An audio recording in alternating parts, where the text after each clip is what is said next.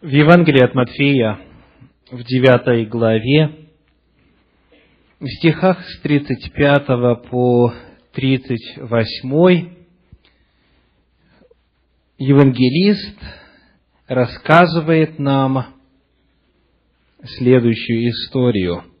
Матфея, 9 глава, стихи с 35 по 38. И ходил Иисус по всем городам и селениям, уча в синагогах их, проповедуя Евангелие Царствия и исцеляя всякую болезнь и всякую немощь в людях. Видя толпы народа, он жалился над ними – что они были изнурены и рассеяны, как овцы, не имеющие пастыря. Тогда говорит ученикам своим, жатвы много, а делателей мало. Итак, молите Господина жатвы, чтобы выслал делателей на жатву свою. Иисус Христос, описывая религиозно-нравственное состояние людей, которым Он служил, ходя из города в город и из селения в селение, которым проповедовал, которых исцелял, которых поднимал, которых восстанавливал, говорит, они похожи на овец, у которых нет пастыря. Видя толпы народа, 36 стих, он жалился над ними, что они были изнурены и рассеяны, как овцы, не имеющие пастыря. Описывая состояние той ветхозаветной церкви на момент своего служения, Иисус Христос наблюдал безрадостную картину – изнурены, рассеяны, как овцы, не имеющие пастыря. Иисус Христос в описании той ситуации пользуется образами и языком Ветхого Завета. Он повторяет то, что однажды уже провозглашал пророк Божий Иезекииль. Вопрос к вам. Почему овцы изнурены и рассеяны? В чем причина? В чем проблема? Чья вина? А? Что-то с пастырем неладно. Что-то с пастырем не так. И пророк Иезекииль, которого цитирует здесь Иисус Христос, в 34 главе своей книги, в первых шести стихах, описывает следующую картину. Иезекииля 34 глава, первые шесть стихов. «И было ко мне слово Господне, Сын человеческий, изреки пророчества на пастырей Израилевых. Изреки пророчества и скажи им, пастырям, так говорит Господь Бог. Горе пастырям Израилевым, которые пасли себя самих.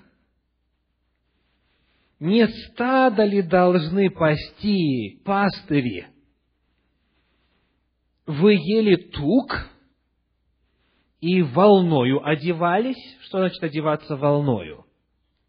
Волна или волна, как говорит а, синдальный перевод. Это шерсть. Вы ели тук и волною одевались, откормленных овец заколали, а стада не пасли. Слабых не укрепляли, и больной овцы не врачевали, и пораненной не перевязывали, и угнанной не возвращали, и потерянной не искали, а правили ими с насилием и жестокостью. И рассеялись они без пастыря. И рассеявшись, сделались пищей всякому зверю полевому блуждают овцы мои по всем горам и по всякому высокому холму, и по всему лицу земли рассеялись овцы мои, и никто не разведывает о них, и никто не ищет их. Когда Иезекииль говорит, что рассеялись овцы без пастыря, пятый стих, имеет ли он в виду, что просто пастырей нет? Нет, пастыри есть. Проблема в том, что эти пастыри не выполняют своих прямых обязанностей.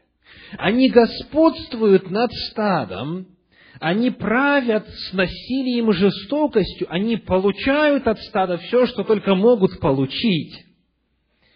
Они едят тук и волною одеваются и так далее, и так далее. Они себя пасут. Они о своих интересах заботятся. Стадо их не интересует. Стадо есть стадо. И потому овцам нечего есть. Они разбредаются везде кругом для того, чтобы как-то самим себя прокормить. Овцы кормятся остатками, эрзацем, подделкой, суррогатом.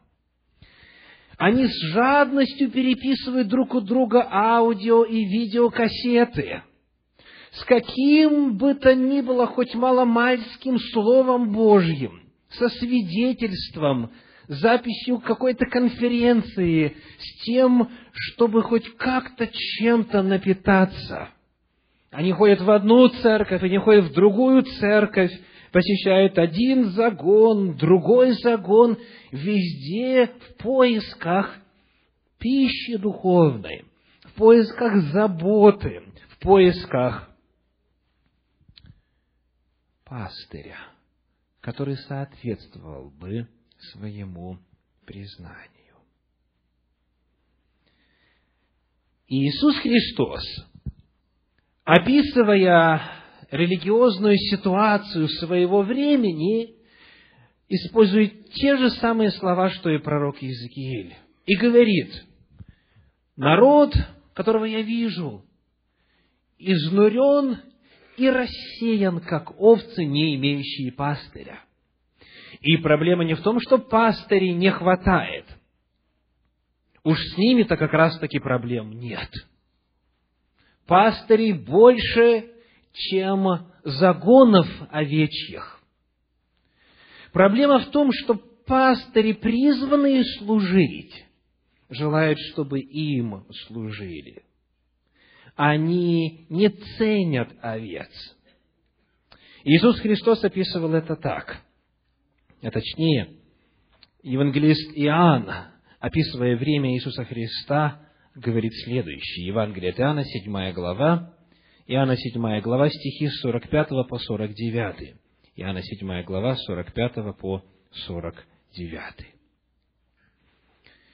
Итак, служители возвратились к первосвященникам и фарисеям, и сии сказали им, «Для чего вы не привели его, его, то есть Иисуса Христа?» Служители отвечали, «Никогда человек не говорил так, как этот человек». Фарисеи сказали им, «Неужели и вы прельстились?» Уверовал ли в него кто из начальников или из фарисеев? Какой аргумент? Пастыри приняли ли его? Ответ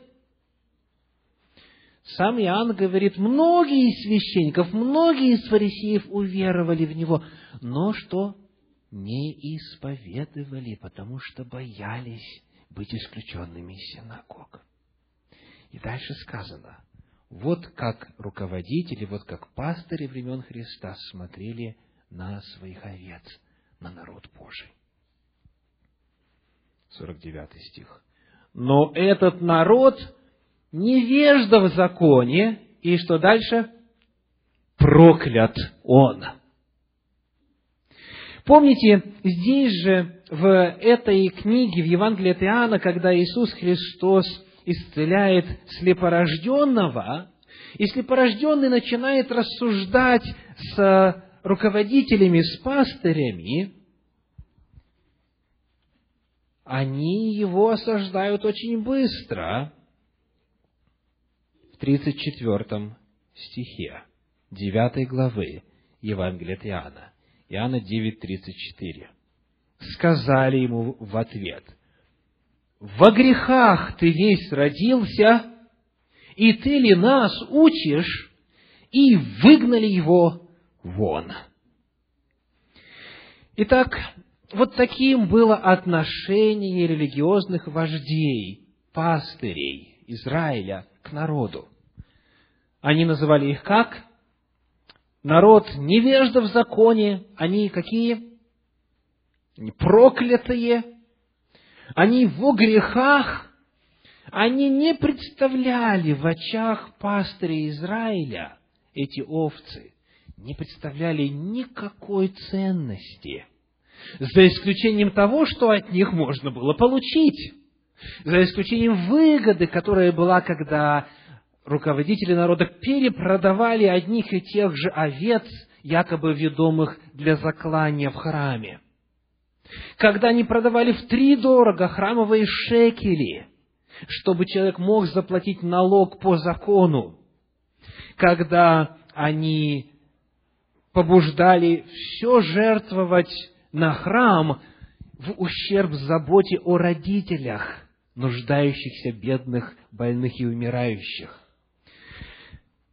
И вот в этой ситуации Иисус Христос говорит, этот народ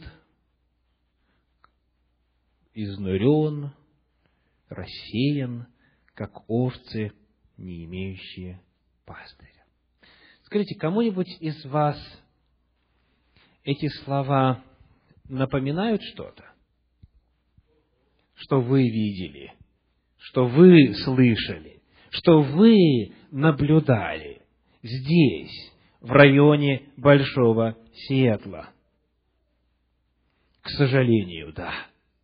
И буквально на протяжении последних нескольких недель я услышал несколько таких историй по тому же самому сценарию. Во грехах ты весь родился. Кто ты? Ты ли учишь нас?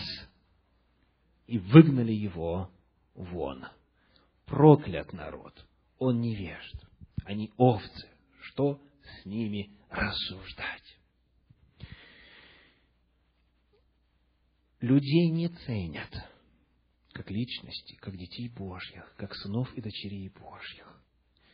И потому бедные овцы по всем холмам Большого Сиэтла в поисках зеленой пищи приходят в один, в другой, в третий, в десятый загон. Огромное количество людей оставили свои загоны и на перепутье, и ищут, и рассеяны. Это первая картина – которую рисует нам Иисус Христос в девятой главе Евангелия от Матфея. Дальше, продолжая разговор, он использует еще один образ. Первый был образ овец, а второй образ – это образ жатвы. Девятая глава, стихи 37 и 38. Тогда говорит ученикам своим, жатвы много, а делателей мало. Итак, молите Господина жатвы, чтобы выслал делателей на жатву свою. Образ жатвы. Он говорит о том, что вот эти самые люди, которых он только что представил в виде изнуренных и рассеявшихся овец, они созрели, они готовы к тому, чтобы быть собранными в житницу Божью, чтобы войти в Царствие Божье. Они уже подготовлены, они желают, они хотят стать частью урожая для Господа. Они уже созрели, чтобы принять истину. Он говорит, жатвы много. Есть очень много людей, которые только ждут приглашения, чтобы стать частью Царствия Божия. И единственная проблема, которая существует, заключается в чем?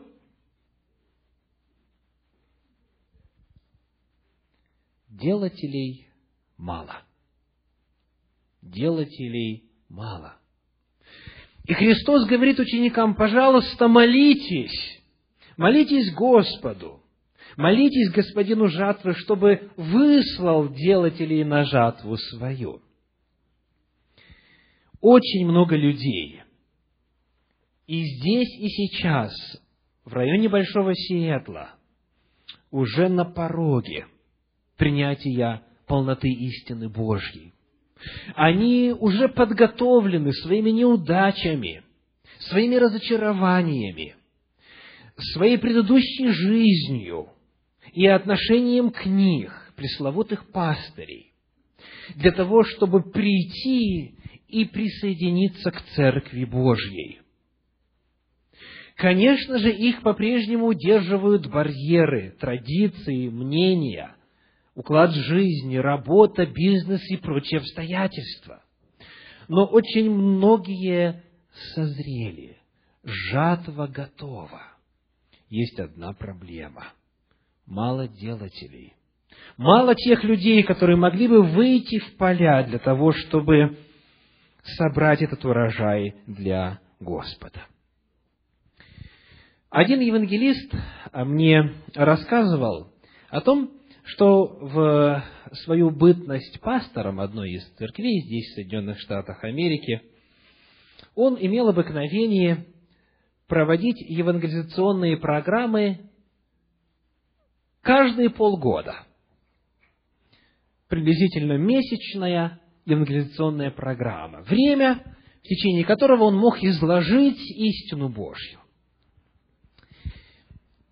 Интересно было то, что в этом же самом городе, в котором он прослужил ряд лет, он каждые полгода проводил одну и ту же программу, идентичную программу, без каких-либо вариаций. То же самое, те же слайды, те же стихи Священного Писания, та же программа один в один. Как вы думаете, что было результатом такой евангелизационной деятельности?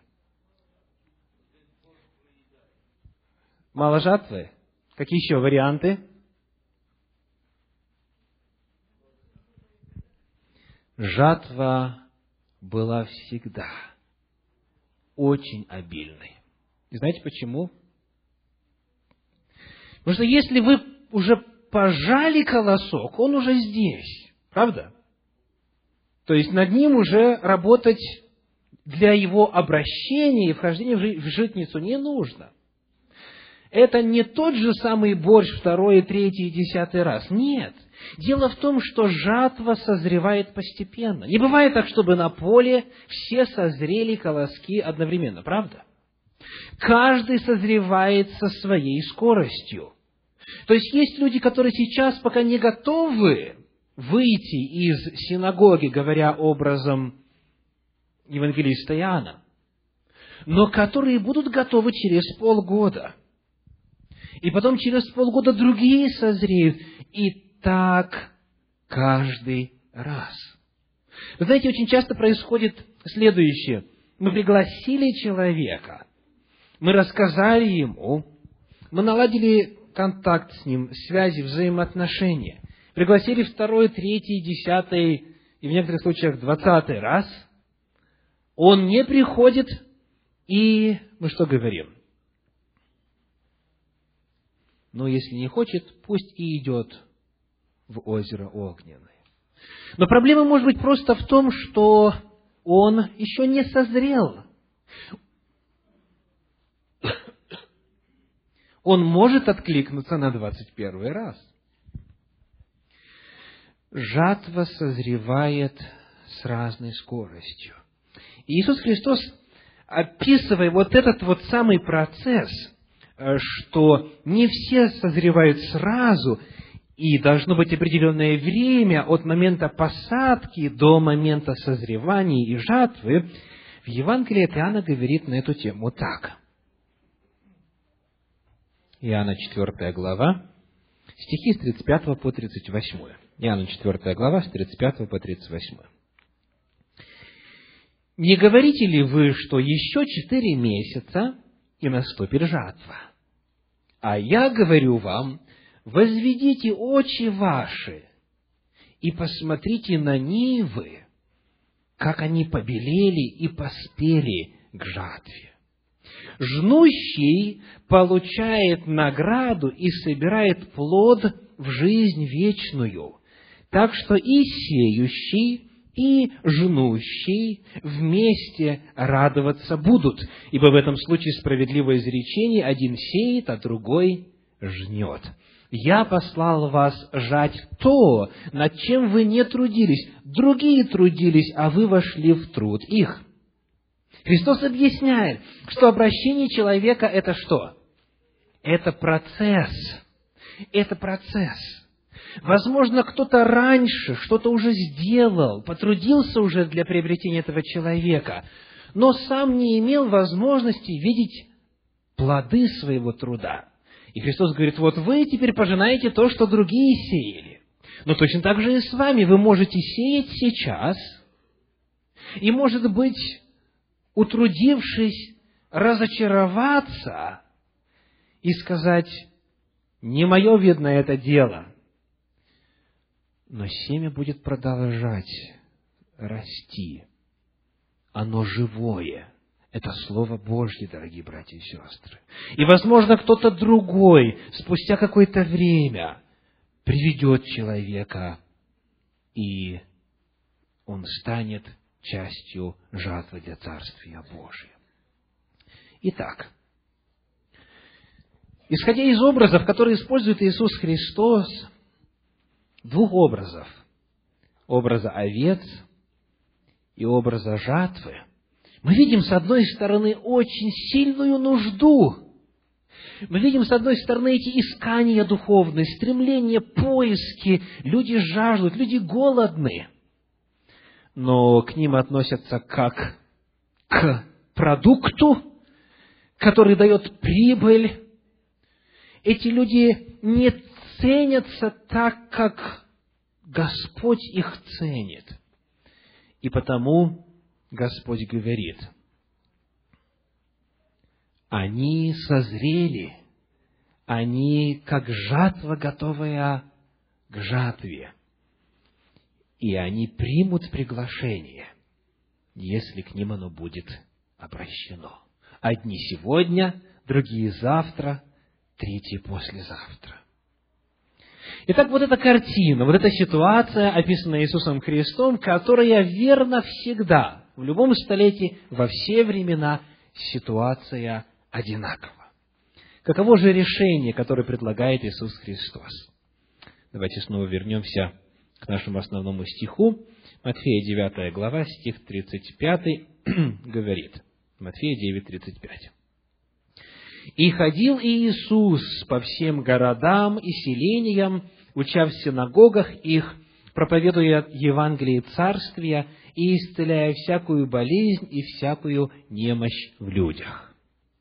Кто проповедью занимался? Иисус. Главным образом Он это делал. Ученики были в тени, наблюдали, учились, причем количество учеников у него формировалось и набиралось постепенно. Он приглашал их по мере своего служения. Он проповедовал главным образом один, как и говорит 35 стих. И Иисус ходил и служил людям. И Христос, видя толпы народа, говорит ученикам своим, «Жатвы много, а делателей мало. Что делайте? Первое. Молитесь. Молите господина жатвы, чтобы выслал делателей на жатву свою. Первое, к чему Христос призывает, молиться о том, чтобы появились работники. Вот хочу рассказать о своем опыте молитвы. А, уже где-то около двух лет мы в церкви совершаем служение пасторской молитвенной группы, которая состоит в том, что с определенной периодичностью я рассылаю по а, электронным адресам членам совета церкви и всем, кто возжелал присоединиться к этому служению, молитвенный список благодарностей, ответов на молитвы и затем нужды, которые появляются за этот период. И когда мы начали это делать, и когда одно и то же имя появляется в списке нужд, например, духовных нужд, раз за разом, и когда мы все молимся раз за разом об этом человеке, начинает происходить изменения внутри тех, кто молится. Что происходит, скажите?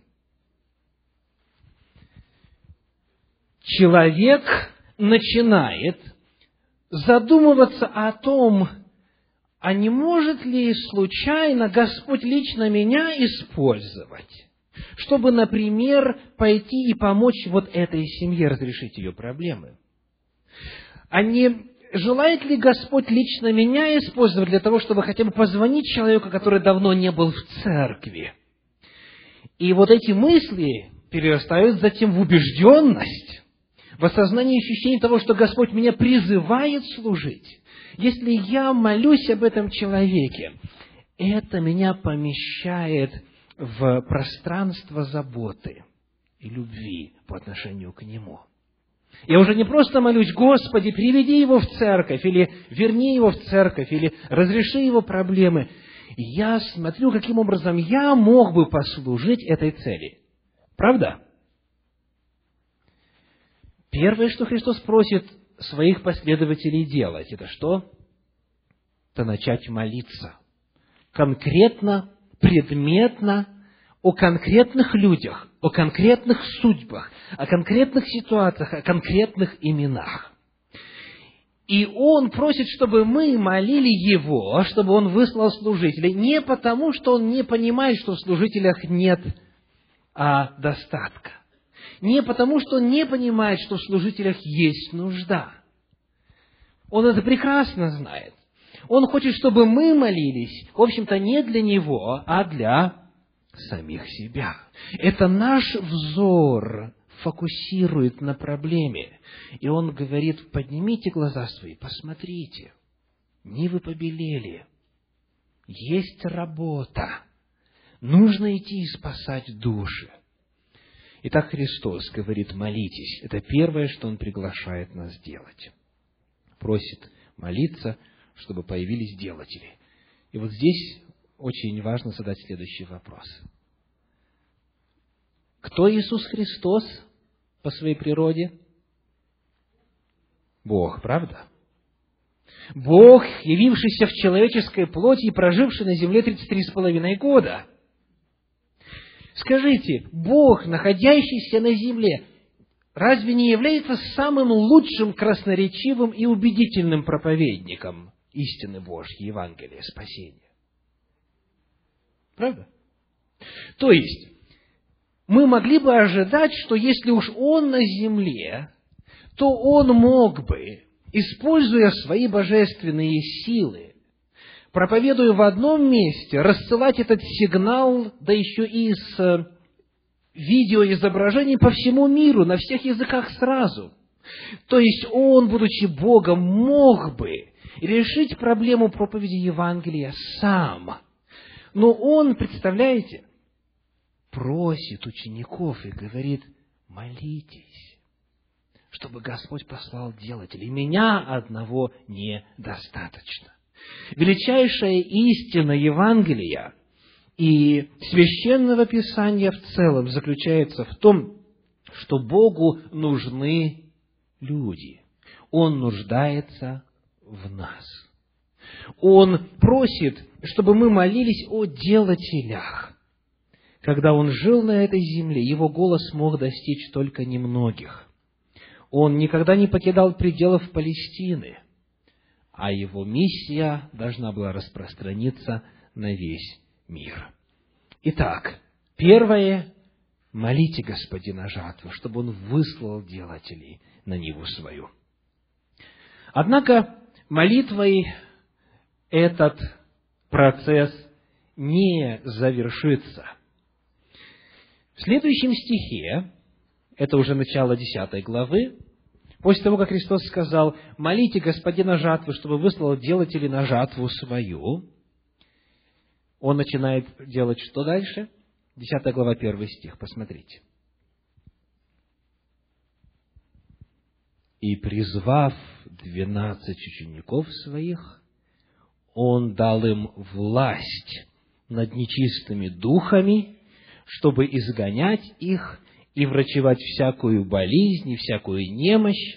Двенадцати же апостолов имена суть сии сих двенадцать, пятый стих, послал Иисус и заповедал им, говоря, «Идите к погибшим овцам дома Израилева, ходя же проповедуйте, что приблизилось Царство Небесное, больных исцеляйте, прокаженных очищайте, мертвых воскрешайте, бесов изгоняйте, даром получили, даром давайте».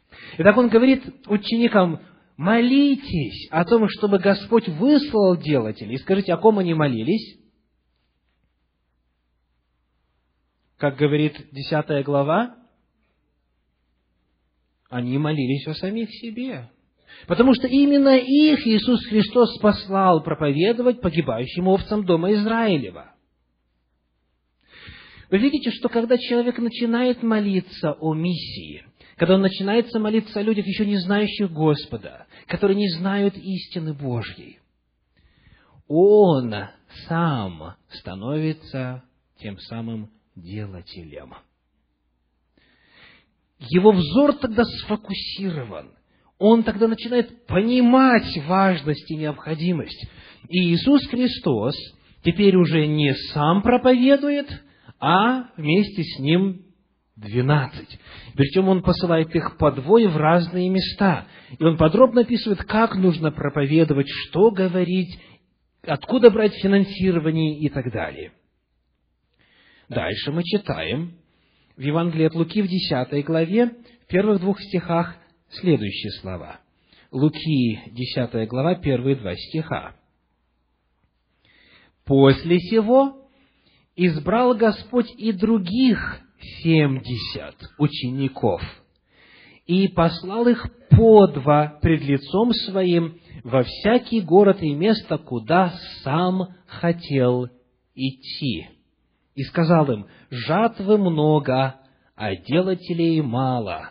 Итак, молите господина жатвы, чтобы выслал делателей на жатву свою. У Иисуса Христа вначале появляется двенадцать деятелей, делателей, а потом еще помимо них семьдесят. И обратите внимание, что Он их посылает с теми же самыми словами, что и первых двенадцать. Жатвы много, делателей мало. Иисус Христос таким образом расширяет круг тех, которые могли бы, во-первых, что? Молиться. И он знает, что молитва об этом преобразует их менталитет, их мировоззрение. И подготовит их к тому, чтобы не только молиться, но еще и идти и собирать жатву, становиться этими делателями. Нужда, которая у Господа была во все века, заключается в том, чтобы найти тех, кто мог бы смотреть на мир глазами Господа. И сегодня в нашей церкви и в этом месте, в котором мы проживаем, Богу нужны делатели. Его цель заключается в том, чтобы как можно больше делателей вышло на Ниву. И в этот круг делателей может войти любой человек. Христос показал, что Он желает расширить, и чем больше будет делателей, тем быстрее будет урожай собран. Очень часто именно руководителей церкви, пасторов, пресвитеров и так далее воспринимают как делателей. именно руководителей церкви воспринимают как миссионеров, евангелистов, проповедников Слова Божьего. Но Священное Писание и примером Иисуса Христа, где Он расширяет этот круг вначале до 12, потом еще 70 и так далее. И затем словами Священного Писания позже, устами апостола Павла, Господь передает иную картину, иной взгляд на вопрос о том, кто такие делатели. Ефесянам 4 глава стихи 11 и 12. Ефесянам 4 глава стихи 11 и 12. И он поставил одних апостолами, других пророками, иных евангелистами, иных пастырями и учителями. Его цель. Для чего он их поставил? К совершению святых на дело служения, для созидания тела Христова. Давайте посмотрим, как эта мысль передается в других переводах. Перевод Российского библейского общества на русский язык. И это Он даровал. Кому быть апостолами, кому пророками, кому евангелистами, кому пастырями и наставниками, чтобы приготовить святой народ Божий к делу служения, к делу созидания тела Христа. Итак, кто занимается служением? Кто? Святой народ Божий. Можно полюбопытствовать, кто из вас, святой народ Божий, могли бы поднять руку, только повыше? Святой народ Божий. Спасибо. Священное Писание говорит о том, что дело служения, созидания тела Христова, то есть роста церкви, это чье дело и чья миссия? Святого народа Божия. Какова роль руководителей в этом деле? Давайте еще раз прочитаю. Он поставил, чтобы приготовить святой народ Божий к делу служения. Вот это задача руководителей. Вот это моя задача. А знаете ли вы, однажды я слышал такое выражение от одного американского пастора. Он говорил о Соединенных Штатах Америки. Может быть, к нам это не относится. Послушайте. Он говорит, in United States we have most overtrained and most underused church members. В Соединенных Штатах у нас самые пере, если так сказать, переобученные, или настолько хорошо обученные, что они даже больше знают, они настолько много получили у них столько знаний, что больше, чем достаточно. И вместе с тем, давайте как-то помягче. И эти же самые люди меньше всего используются в служении. Знаете ли вы, что большинство из вас знают истину Божью не только на уровне интеллекта, но и в опыте намного лучше, чем целый ряд пастырей русскоязычных церквей Большого Сиэтла.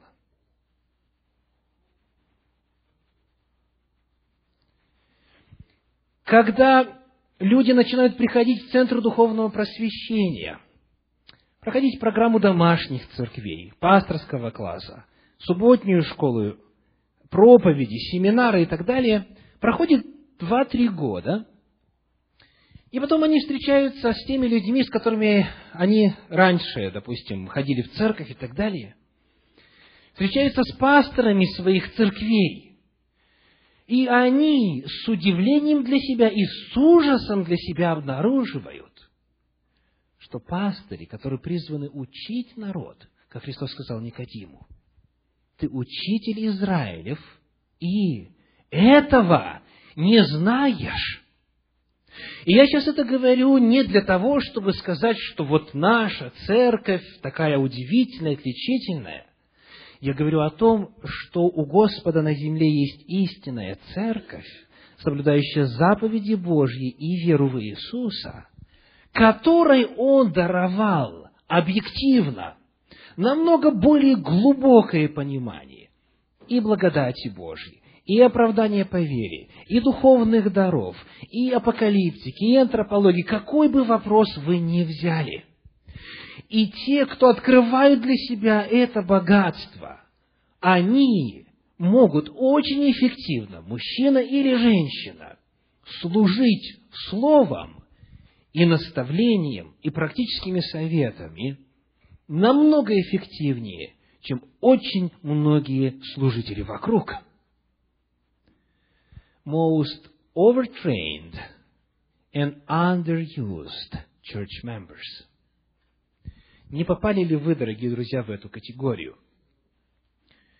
Вы очень много знаете, и слава Богу, многие не только на уровне интеллекта, но и на уровне практики, практической жизни духовной мы все с вами должны стать делателями. И то, что для нас уже привычно и как таблица умножения, для многих людей откровение. И откровение, повторюсь, не просто интеллектуального плана, а то, которое меняет их жизнь. Помните, как наш, наш гость, наша гостья прошлую субботу произносила? Вау! Вот этот звук у них вырывается, когда они слышат то, что вы слышите, когда они слышат то, что вы им рассказываете. Вот это да, говорят они. И потому, дорогие друзья, на каждом из вас вместе со мною лежит ответственность от Господа. Просьба, обращенная самим Иисусом Христом. Молитесь чтобы Господь послал делателей. И во-вторых, что? Становитесь делателями. Вы уже достаточно квалифицированы для этого. Перед нами несколько десятков тысяч людей, которых мы должны, должны достичь трехангельской вестью, вестью вечного Евангелия. И многие из них просто еще не слышали их никто не приглашал, им никто внятно и с любовью и с терпением не обращал призыв последовать истине Слова Божия. И вот, когда мы начинаем слышать призыв Христа молиться и становиться делателями, мы задаем вопрос, к чему же именно Христос нас призывает? Что делают делатели? Давайте посмотрим. Матфея 10 глава 1 стих. Матфея 10 глава 1 стих говорит.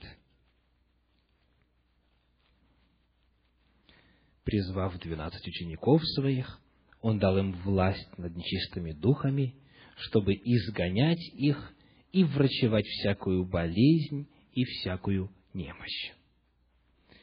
Во-первых, Он призывает их совершать акты любви, доброты, заботы, милосердия, врачевания, иными словами, помощи. Первое, что он призывает делателей делать, быть каналами Божьей любви для людей. Во-вторых, седьмой стих, «Ходя же, проповедуйте». что приблизилось Царство Небесное. Как выразился один из э, богословов церкви Питер Прайма, доктрина любви, а не любовь к доктрине – это главное средство евангелизма. Эту доктрину следует использовать как главный метод для приведения людей ко Христу и присоединения их к церковному членству. Церковь должна стать духовным оазисом любви высшей пробы в мире, исполненном крайней ненависти. Первый шаг. То, что делал Христос, исцелял, поддерживал, вдохновлял, поднимал и любил людей. И эту же заповедь Он оставил своим ученикам. Помните, какой должен быть главный признак того, что мы христиане, согласно словам Христа? «Посему узнают, что вы мои ученики, если...» «Если будете иметь любовь между собою». Иоанна 13 глава, стихи 34 и 35. Вот главный признак истинных христиан. Но я слышу, что кто-то может сказать, а какое мне дело до людей? Какое мне дело до людей? Не сказано ли в Писании, каждый из нас за себя даст отчет Богу? Сказано такое? Каждый за себя. У них есть пасторы, у них есть наставники, они ответственны за их спасение, а я за свое. Помните ли вы, в каком контексте эта фраза предлагается в Священном Писании? Каждый из нас за себя даст отчет Богу. Это Римлянам 14 глава. В контексте запрета на осуждение. Он говорит, немощного вере принимайте без споров о мнениях. Как раз таки проявляйте любовь и принятие и заботу. Не осуждайте его, потому что каждый из нас за себя даст отчет перед Богом. Господь Иисус Христос показывает нам, откуда у нас может взяться мотивация для того, чтобы начать молиться и начать действовать. Откуда? Скажите, откуда у него появлялась эта мотивация? Откуда у него появлялось желание это делать? Вот смотрите – Здесь же, в нашем отрывке, Матфея 9 глава, 36 стих, «Видя толпы народа, он...» Что дальше?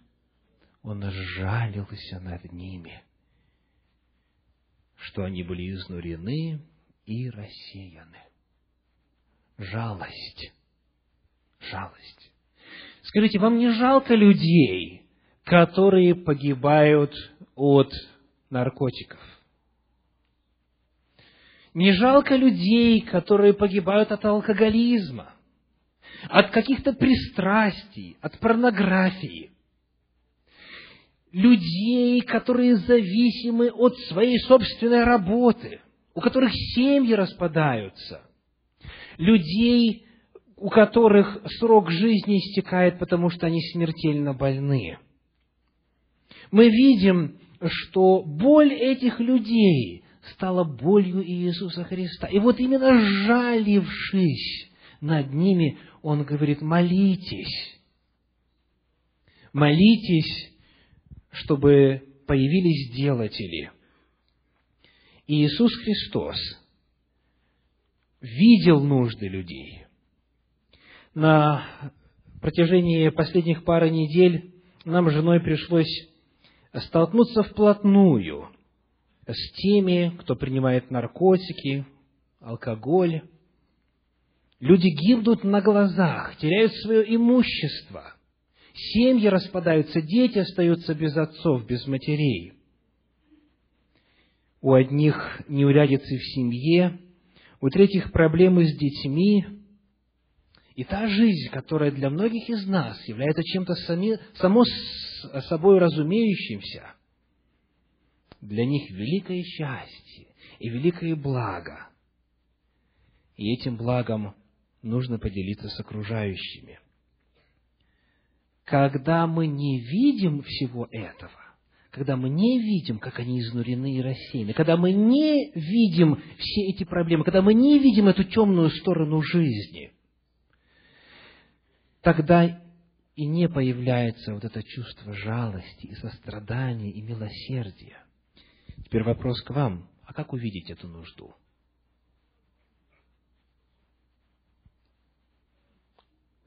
Нужно идти туда, где живут люди. Нужно быть там, где они бывают. Нужно знакомиться с ними, на худой конец просто-таки разговаривать с ними, здороваться, расширять свой круг. Когда мы живем рядом с людьми, мы можем увидеть их боль и страдания. Но если мы замкнулись на себе, на своей церкви, на своей родне, на своем привычном, теплом, приятном кругу, то, конечно, никакой жалости не появится, потому что даже информации нет. Мы не видим, мы не замечаем нужду. Нужно идти туда, где люди живут. Так делал Христос. Он общался с мытарями, блудницами. Его подозревали в алкоголизме, потому что он ел и пил с пьяницами.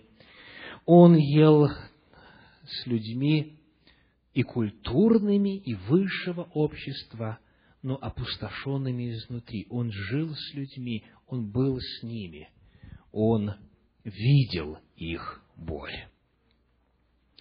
Итак, что делать нам? Первое. К чему призывает Христос? молиться. Молиться о чем? Молиться о том, чтобы Господь послал делателей для жатвы. Молиться о сборе урожая. Во-вторых, Господь призывает нас совершать акты любви и доброты. Простой помощи. Подвести, привести, показать, заполнить, открыть, рассказать, подарить, утешить, позвонить, поздравить. Очень много есть способов проявления доброты и любви. И далее он призывает, что делать? Проповедуйте о Евангелии Царствия. Сегодня, церковь, я хочу обратиться к вам с призывом. Каждому из присутствующих, кто из вас понимает, что Иисус Христос нуждается в делателях. Могли бы вы поднять руку? Кто понимает, что Иисус Христос нуждается в делателях? Спасибо. Кто из вас желает исполнить просьбу Христа, молите Господина жатвы, чтобы Он выслал делателей на жатву свою. Кто желает откликнуться на этот призыв, кто желает начать молиться конкретно об этом вопросе. Поднимите руку, пожалуйста. Спасибо. Готовы ли вы подняться еще на одну ступень и, продолжая молиться, стать делателями – Желаете ли вы стать делателями для того, чтобы видеть радость того, как люди откликаются на призыв и присоединяются к Господу, присоединяются к Его народу?